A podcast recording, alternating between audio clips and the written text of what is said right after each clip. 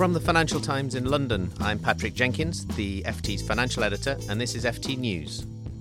A new government-backed report in the UK has found that women in financial services earn 40% less than their male counterparts. The report, authored by Jayne-Anne Gadhia, head of Virgin Money, has come up with a menu of fixes for the problem, including tying managers' pay to the promotion of women. I'm joined by Emma Dunkley, the FT's retail banking correspondent, and she's been talking to Ms Gadhia about the topic. Emma, you've been looking at this report, and it has been quite a long time coming. They've done quite a lot of research around this report to try and find out why there are so few women in senior roles in finance and come up with recommendations for solving the issue. Yes, so Jayne-Anne Gadhia, Chief Executive of the UK's challenger bank Virgin Money, led this report on behalf of the Treasury and worked with the government on this. It was launched about 9 months ago, and they've come to the conclusion that there is a lack of gender diversity within senior positions across the financial services sector. It's found that women occupy only 14% of senior roles across companies. So this obviously includes the likes of banks and insurers in the UK. So as a result, one of its key recommendations is that the bonuses of senior managers at financial services companies are linked to the number of women in senior positions and the level of gender diversity.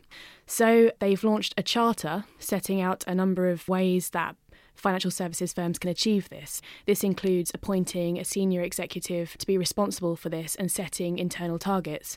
But the report has actually stopped short of imposing an industry-wide level in terms of the number of women that should occupy senior roles and the proportion of pay or bonuses that should be attached to this. So there's no target. It's very different from the old government target for non-executives, for example, hitting a 25% number or any number over a certain time frame. Exactly. A number of banks already signed up to the charter, I should say, including Lloyds, Barclays, HSBC and RBS. But if other financial services companies fail to do so, then there'll be another review in about 9 months' time to see how successful it has been on a voluntary basis. Well, you've been speaking to Jayne-Anne Gadhia as well, so let's hear from the woman herself what she has to say about the topic. My own view is that targets do work, and so L&G, for example, have been really successful in setting an objective to get to 50% of their workforce being male and 50% female by 2020, 50-50 by 2020, and we Virgin Money have decided to adopt that as well. And I encourage everybody, all firms, to set their own internal targets. But the reason that I don't think it's right to be prescriptive is I think that this is something that needs to be done thoughtfully. And the Lord Davis review showed that actually he suggested that 25% minimum women representation in boards. He's achieved that, and that was a voluntary approach. And so broadly, our view has been that we shouldn't be interfering in the way in which financial services companies run their businesses, but we should be encouraging them to think about how they might run their businesses more fairly in terms of gender balance and in the end, I hope, ultimately diversity balance. And actually with a better economic output, because there's so much data out there that shows that organisations that have proper balance actually produce superior financial results. And in terms of some of the criticism that's come out with regards to suggesting that just by attaching pay to having more women in senior roles, that this could mean some organisations end up just promoting women in order to get higher pay. Do you think that's a potential problem? I don't believe it should be a problem at all, provided that we get to a place where the leadership teams of all financial services organisations take this issue as seriously and address it with the same level of attention and quality as they do all of their other KPIs and financial results. You say, Emma, that there is sort of criticism around the remuneration point. If I'm really honest, I simply don't get it. And the reason that I don't get it is, if this is an issue that we should take seriously, which I passionately believe it is, if this is an issue that really drives superior economic performance, which we can definitely demonstrate, then it should be an issue, I think, that finds its way into the corporate boardroom and the ExCo table because it's something that's right for business. And so linking pay to that outcome seems to me to be completely sensible. And of course, I do feel that that's validated today by the fact that so many significant financial services companies have signed up to the charter that supports the review and have confirmed that they will be announcing their own strategy, appointing their own executive and attaching executive remuneration to the achievement of gender targets. What would you say are the main reasons you found as to why women haven't been able to move up from the sort of permafrost situation in the middle to the top senior executive roles. We had a YouGov survey that was responded to by just under, I think, 3,200 people. Just over 75% of them, interestingly, women.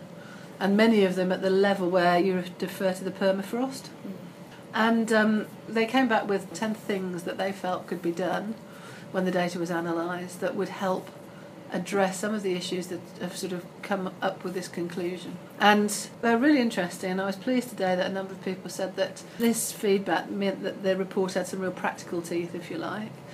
And the first was that many men and women say that they absolutely need a supportive line manager in order to feel that they can progress properly in a way that works for their lives. And so, you know, you might have an organisation with a CEO that's supportive, but if the management and leadership skills don't permeate through the business, then actually as an individual in a local team, if I happen to have a bad line manager or a line manager that does suffer from unconscious bias, or who does believe it's right for people to work all the hours that God sends, or doesn't create a flexible working culture, then actually all of the good work at the top's undone. And so one of the big recommendations from the report is that organisations look at their line managers and make sure that they're properly investing in the development of those managers as people. And that feels to me like a really rich vein for us to tap. Help line managers to help their teams to succeed. I think that's really powerful. The second thing people said was, don't like the culture of financial services. People tend not to like a culture of being present. I mean, I think that's particularly true in the investment banks, actually, that people feel in order to succeed you've got to work literally dawn to dusk with very little flexibility. People tended not to like the sort of win-at-all-costs culture. And so quite a number of people said, you know, if we could make this culture feel more inclusive and more flexible, then I would be prepared to commit myself to it more. And then the third one in terms of ranking was that people said, we've got such powerful technology in the world today, why can't we use that more in order to support me working flexibly wherever I am? And I have total sympathy for that, because actually that's what I do, that's how I keep my life sane. Mm. Now I work a lot, but because I can work wherever I am. Yeah. And I think that, you know, if we can trust people to work wherever they are and give them the technology to do so, then it empowers and liberates so many lives. And those were the three top reasons that people gave us for that they felt could really improve banking, and not one of those directly mentions childcare. If you enjoyed this podcast, you might enjoy the FT's Banking Weekly. You can find this every Tuesday at ft.com/podcasts.